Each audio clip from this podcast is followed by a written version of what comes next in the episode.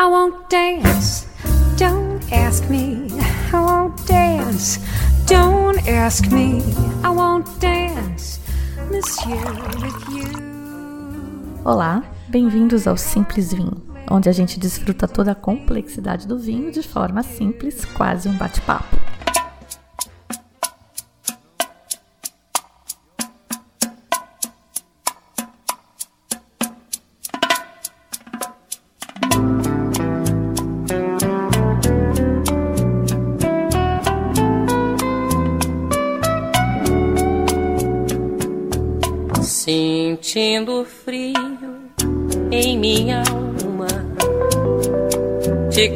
Convidei pra dançar. O programa de hoje já estava sendo prometido há um bom tempo, quando eu ganhei o livro Ouro nos Vinhedos, escrito pela Laura Catena.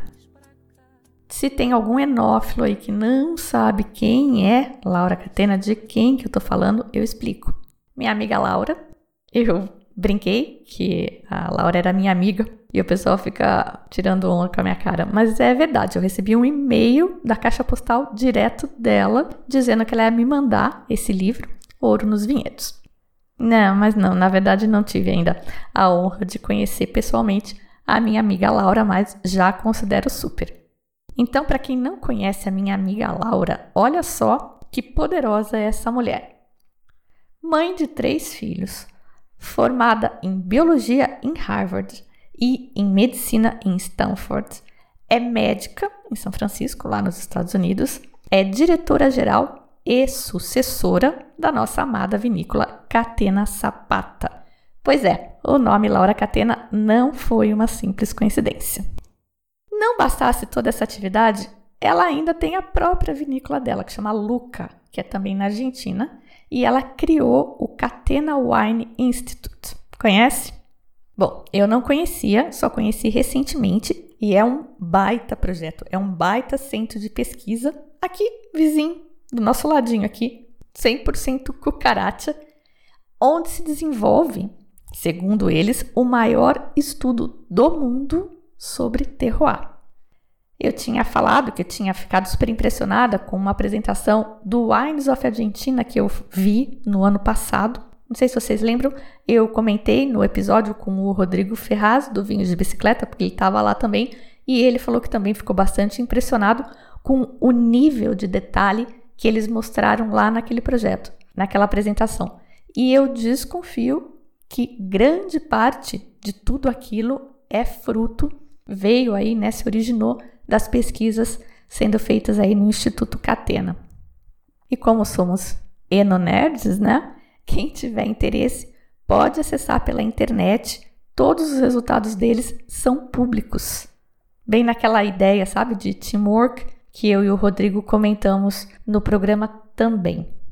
Tá, mas achou meio básico o CV da Laura Catena? Bom, essa mulher é meio folgada, né? Herdeira, não tem nada para fazer, Parece que ela também achou que tinha pouca coisa para fazer e ela resolveu escrever um livro.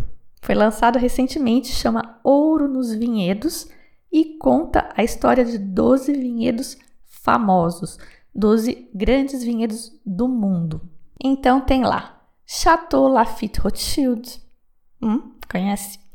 Solaia, na Itália, Chateau de Quem, dos nossos queridos Soternes, Vinha Tondônia, na Espanha, já fui lá, quem já foi? Romane Conti, claro. Harlan State, na Califórnia.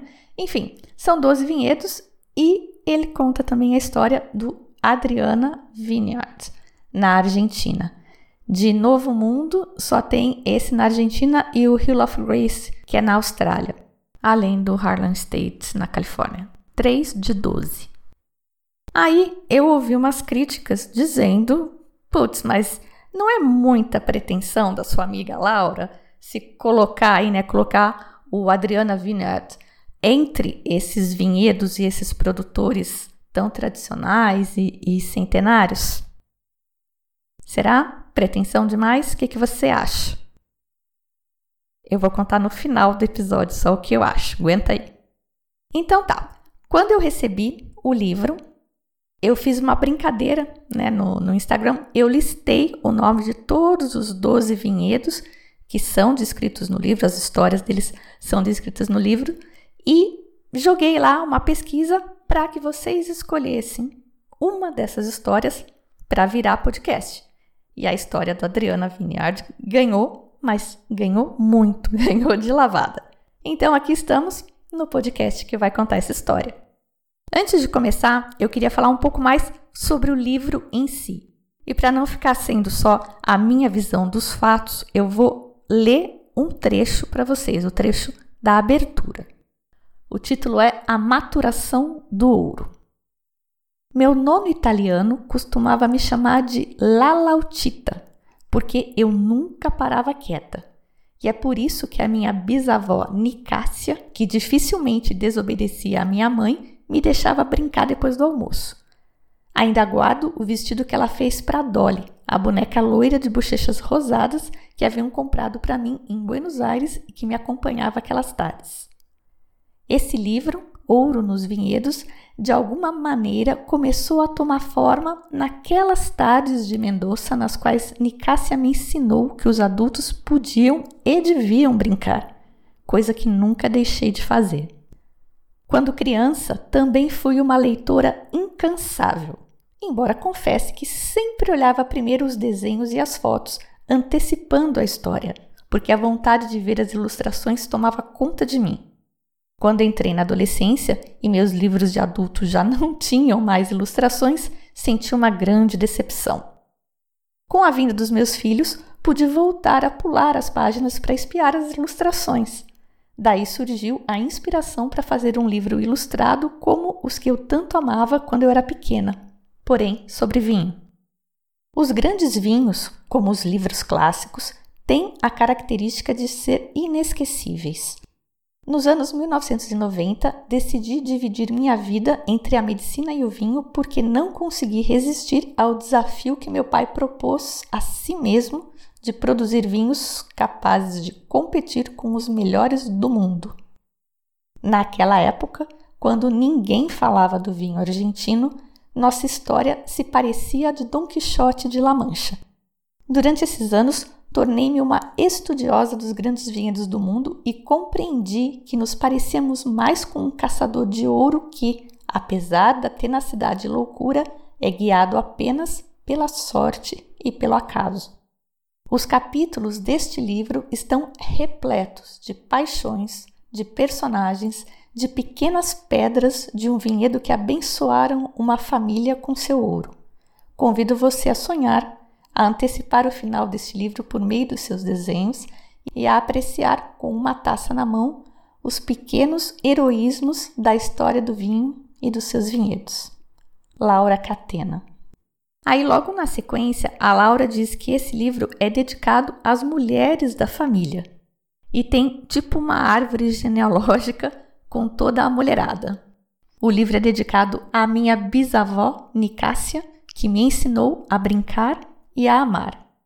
À minha avó Angélica, que infelizmente não conheci, mas que através do meu pai me ensinou a admirar a inteligência das mulheres. À minha avó materna, Latitita, que me ensinou a amar a poesia e a aventura. À minha mãe, Helena, que me deixou, apesar dos medos do meu pai, viajar sozinha a Paris aos 14 anos para estudar o idioma e a história da arte da França. A minha irmã, Adriana, doutora em História pela Universidade de Oxford, que orgulho, por me ensinar que a história é a soma de milhões de relatos pessoais. E a minha filha, Nicola, companheira incansável de brincadeiras. E a minha sogra, minhas sobrinhas, primas, tias e cunhadas, que me deram tanto amor quando eu, em minha frenética cruzada quixotesca, não retribuí como deveria. Bom, o livro é pequeno, tem capa dura, a capa é bem bonita, escrito em dourado, o papel das folhas é grosso e meio amarelado. São 184 páginas, todas diagramadas, né? E essas ilustrações foram feitas em cada lugar de cada um desses vinhedos e tem quadros de informação também, mas nada de informação densa, né? Essa uma coisa tipo highlight. Então é um belo livro de coffee table, desses de deixar na mesinha da sala, mas não é de forma alguma um livro profundamente informativo. É como se fossem crônicas sobre os bastidores desses grandes produtores que ela escolheu para compor o livro. E eu estou falando isso porque me perguntaram se eu achava que era melhor esse livro ou um livro super famoso também com a história do Romane Conti. E a resposta é que não tem nada a ver uma coisa com a outra, tá? Não dá para comparar. Um livro inteiro sobre um produtor e um livro pequeno todo ilustrado sobre 12 produtores. Esse estilo do livro me faz realmente pensar em história para criança, sabe? Como ela descreve aí na, no prólogo. Eu me vejo muito lendo esse livro na cama para uma criança, porque a linguagem é leve, é gostosa, tem os desenhos. É informação, mas é divertido, não é maçante, cheia de dados. E olha que eu gosto de dados e não tenho problema nenhum com informação maçante. Mas eu gostei bastante do livro com essa proposta de histórias de Ninar, que eu acho que tem tudo a ver com o que ela pretendia, né? Foi por isso que eu fiz até questão de ler o prólogo para vocês. Concordam? Bom, essa é a minha visão, é a minha opinião geral, mas vale comentar também que ele foi premiado como o melhor livro de histórias de vinho do mundo pela Gourmand World Cookbook Award em 2020. A gente sabe que concurso não quer dizer muita coisa, né? Depende muito de contra quem você está sendo comparado no momento. Mas eu achei que valia a pena comentar. E a edição nos Estados Unidos esgotou no primeiro dia. Vamos à história do Adriana Vineyard, então? O Gran Cru da América do Sul. A magia da altura. Aqui tem uma citação. Construir é colaborar com a terra, é deixar uma marca, humanizar uma paisagem que será modificada para sempre. Memórias de Adriano, Margarite Yourcenar. Nicolás Catena Zapata cresceu em La Libertad, uma pequena cidade rural. Ali, trabalhava na vinha com seu pai e seu avô e estudava na escola local, onde sua mãe, Angélica Zapata, era diretora. O sonho de Nicolás era estudar física nos Estados Unidos. Sua mãe, Angélica, que o via inclinado à vida intelectual, compartilhava esse anseio com ele e ambos aspiravam a um destino improvável para um jovem do campo: ganhar um prêmio Nobel. Com apenas 18 anos, um trágico acidente lhe tirou sua mãe e seu avô Nicola, e também o desejo de uma vida acadêmica no exterior. Sentindo-se responsável por ajudar seu pai, mergulhado em um abismo de dor, decidiu ficar na Argentina. Nicolás graduou-se doutor em economia e tomou as rédeas da Catena Zapata, a vinícola familiar. Em 2012, aquele destino marcado pela perda coroou Nicolás Catena Zapata, meu pai, com o último de uma série de prêmios que fariam dele o mais famoso vinicultor do Hemisfério Sul. Em um salão de Los Angeles, lhe entregaram o Distinguished Service Award da revista Wine Spectator, ironicamente o equivalente ao Nobel do Vinho. Em seu discurso de agradecimento, Nicolás enfatizou que todas as suas conquistas se deram graças ao terroir de Mendonça, aquela terra de oportunidades na qual meu bisavô italiano, Nicola Catena, havia chegado em 1902. Embora em nossa família atribuímos imenso valor ao trabalho e aos estudos, meu pai acredita na sorte acima de todas as coisas. Quando penso na maneira como nos deparamos com o vinhedo Adriana, bem no alto da montanha, distante e aparentemente hostil ao cultivo de uvas, começo a concordar com ele. Nicolás Catena Zapata foi levado a acreditar que os únicos grandes vinhos vinham da França. Mas, no início dos anos 1980, depois de ouvir sobre o triunfo épico dos vinhos californianos sobre os clássicos franceses no julgamento de Paris, começou a questionar-se: por que não tentar elaborar um Gran Cru na Argentina? Para o filho de Angélica Zapata, o desafio era irresistível e, em seu anseio, Nicolás passou 10 anos estudando terroir de Mendoza, especialmente o clima de alta altitude e o Malbec, e viajando pelo mundo para aprender com os melhores produtores de vinhedos. Em Bordeaux, conheceu um francês que lhe disse, depois de degustar um Cabernet Sauvignon da região tradicional de Mendoza, que lhe lembrava um vinho de área quente e que ele não teria potencial de envelhecimento. Esse doloroso momento nada mais fez que inspirá-lo, e foi assim que Nicolás se lançou em direção às montanhas em busca do limite extremo para o cultivo da videira. Encontrou, a 1500 metros de altura, um lugar tão frio e árido que até mesmo seu viticultor o advertiu de que a videira nunca amadureceria ali, que ele estava louco. Neste mesmo lugar, hoje se encontra o vinhedo Adriana. Eu não imagino um nome mais adequado para o vinhedo do que Adriana, para representar a sorte que nossa família teve quando encontrou essas terras. Minha irmã mais nova, Adriana, acompanhou meu pai naqueles primeiros anos de incerteza, quando sonhava em criar um Gran Cru sul-americano, mas temia jamais conseguir. O nome Adriana é inspirado nas leituras de minha mãe Helena, enquanto estava grávida, sobre a história do imperador Adriano, escritas por Marguerite Yourcenar. Esse nome também homenageia o mar Adriático, de onde nosso bisavô, Nicola, partiu para o Novo Mundo com um grande sonho na bagagem. Desde o início, o vinhedo Adriana deu uvas e vinhos da mais altíssima qualidade, mas a inclinação excêntrica, os riscos de geadas e os solos pobres, calcários e pedregosos dificultavam o cultivo. Um dia, do alto do Cerro Prieto, batizado em homenagem ao responsável pela sua plantação, comentei com um engenheiro agrônomo que me acompanhava que as videiras pareciam muito irregulares. Ele respondeu sem hesitação que deveríamos arrancar as plantas com uma escavadeira, misturar o solo e replantar.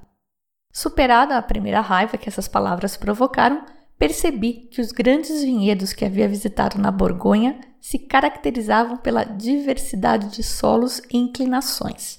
Comecei a estudar com devoção cada fileira do vinhedo Adriano. Não somente cada fileira, mas cada planta, cada pedra e cada detalhe do clima e do solo. Descobri que Adriana jazia no leito de um rio seco, que com o passar dos anos havia se movido por atividades vulcânicas, sísmicas e eólicas até criar incontáveis lotes, ricos em diversidade. Vinificando as uvas de cada pequeno pedaço de terra separadamente, foi quando encontramos ouro, aquilo que ninguém esperava encontrar naquele solo estéril, abençoado pelo acaso. No centro do vinhedo Adriana existe um lote único por sua riqueza microbiana na qual abundam rizobactérias e micorrizam, que ajudam as plantas a absorverem os nutrientes e a se adaptarem perfeitamente a esse seu lar. É por isso que chamamos o vinho que vem desse lote de Mundus Bacillus terrae, ou elegantes micróbios da terra. Essas plantas são uma seleção pré-filoxera do vinhedo Angélica que já tem mais de 90 anos. E a história em si é isso. Aí tem as ilustrações, tem a informação da pirâmide, né, da, que é a, o formato do edifício da vinícola, dizendo que o edifício tem uma forma piramidal em homenagem ao terroir mendocino, único no mundo.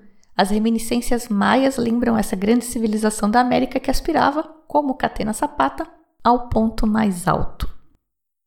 Tem uma cronologia do, do vinho na Argentina e, e na história do Malbec. Tem uma página inteira dedicada ao mundo dos bacilos terrae, os micróbios elegantes da terra, mostrando um mapa do, do solo é, superficial, que é pouco profundo, tem 60 centímetros de origem aluvial e eólica. Aí tem uma camada de depósitos calcários e por baixo ele tem pedregulho e cascalho, que são aquelas pedras arredondadas e cobertas de calcário. É um solo de baixa fertilidade e o cultivo lá é 100% orgânico. Tem um mapa mostrando onde está o vinhedo Adriana, um troféuzinho dizendo que em 1995 o Catena Institute of Wine realizou a primeira seleção de plantas de Malbec argentino de um vinhedo pertencente à família e que possui mais de 80 anos de história. Essa seleção é conhecida como Catena Cuttings, ou videiras Catena.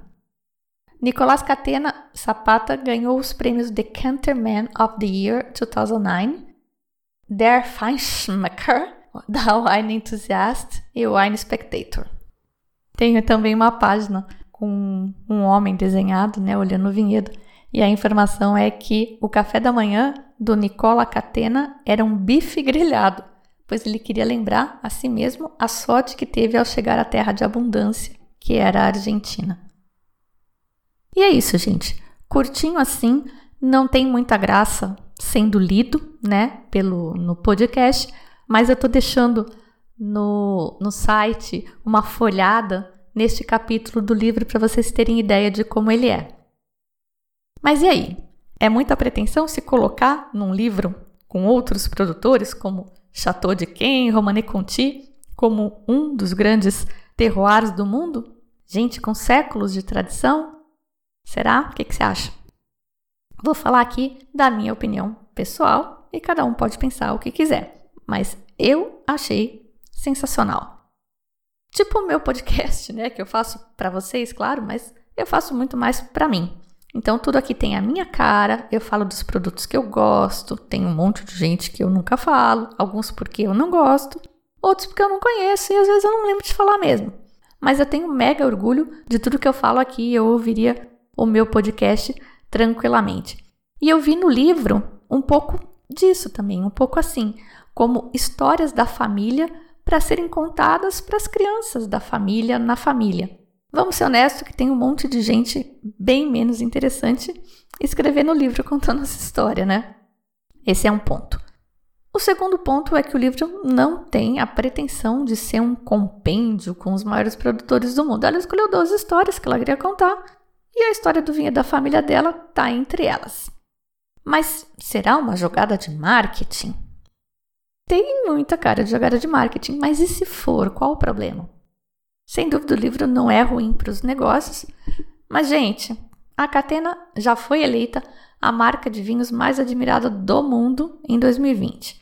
Vocês mesmos escolheram essa história da Catena entre todas aquelas histórias que tinha no livro para eu contar aqui no podcast. Eles já são top of mind, talvez justamente por causa de pequenas ações estratégicas como este livro. Mas enfim, ok. Se for marketing, ok, muito bem feito, muito boa ideia. E o terceiro ponto é que eu acho que um pouquinho de agressividade é bom, né? Se colocar no mesmo patamar que os caras, Chateau de quem, Romané Conti, por que não? Se um francês tivesse escrito um livro desses, certeza que só ia ter produtor francês ali. Então, nada mais natural que o livro escrito por uma argentina tenha um produtor argentino. E, aliás, os argentinos não são exatamente famosos por serem modestos, né? Bom, sem uma certa ousadia dessas, nunca teríamos tido um julgamento de Paris ou um julgamento de Berlim, só para ficar aí no mundo de vinho. E, aliás, o julgamento de Berlim também não tinha nenhum vinho argentino. E para encerrar este podcast, eu tenho uma notícia bem legal. Graças a essa minha recente amizade com a minha amiga Laura, sabe essas degustações online que estão rolando no Zoom, no Teams, no Google? Essas em que a gente pode interagir com a pessoa que está conduzindo e perguntar? Pois bem, faremos uma degustação dessas com a super participação do enólogo mais querido do Brasil Acho que não é exagero falar isso, né? Bom, não sei. Tirei da minha cabeça, mas o cara é mega querido, né? Ele é bem popstar. Alejandro Virri. Ele vai degustar conosco no dia 15 de julho, anota aí. É uma oportunidade bem especial, só que para essa degusta vai ter que comprar um dos vinhos da degusta. Mas nem achei tão caro, tá? Escolhe qualquer um dos vinhos dessas três linhas que eu vou falar. San Felician, Angélica ou DV Catena. São os vinhos que vão ser degustados e comentados pelo Alevi Hill no dia 15 de julho, às 20 horas. Vai rolar um cupom de desconto mais próximo aí da data é, e as compras, principalmente para quem é de fora, né, devem ser feitas aí com pelo menos uns 10 dias de antecedência. Então fiquem atentos quando eu souber as datas direitinho, eu vou falar no Instagram, no Facebook e vou atualizar este post deste episódio do podcast com essas informações, beleza?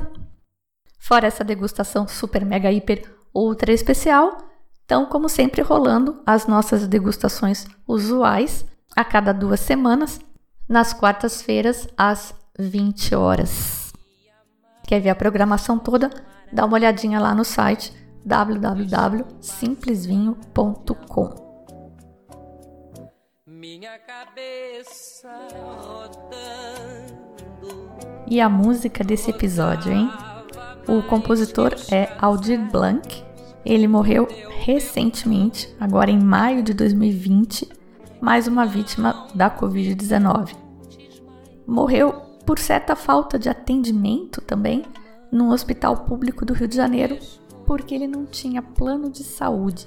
Eu fiquei meio chocada com essa história. Um artista tão genial, ele não tinha dinheiro para pagar um plano de saúde. E eu não sei se ele não recebeu o reconhecimento financeiro que eu acredito que ele merecia, né, em vida, ou se ele gastou tudo mesmo, porque esta também é uma possibilidade. O bicho gostava de uma esbórnia, como ele mesmo dizia. E aliás, a música é composição do João Bosco, que já apareceu aqui no podcast, porque eu amo muito, e o Aldir Blanc compôs a letra. Segundo uma história que ele conta, ele compôs num dia que estava trêbado, voltando para casa da Esbórnia, num táxi. A voz, essa, dispensa comentários. Eu achei que essa música tinha tudo a ver com o episódio de hoje. É só uma pena que não seja um tango, é só um bolero. Mas é meio naquela linha de Viva Buenos Aires, a capital do Brasil. E tem esses baita artistas, dos quais eu acho que a gente precisava, deveria se orgulhar mais. São dignos de serem listados entre os top, top, top da história. Também naquela linha de que um pouquinho de arrogância e agressividade fazem bem. E eu acho que a gente está podendo aí nesse, neste quesito. Na abertura, como sempre, você ouviu Jane Monhai e Michael Bublé com I Want Dance. Eu sou a Fabiana que e vou ficando por aqui com um simples vinho. Tchim, tchim. Eu hoje me embriagando de uísque com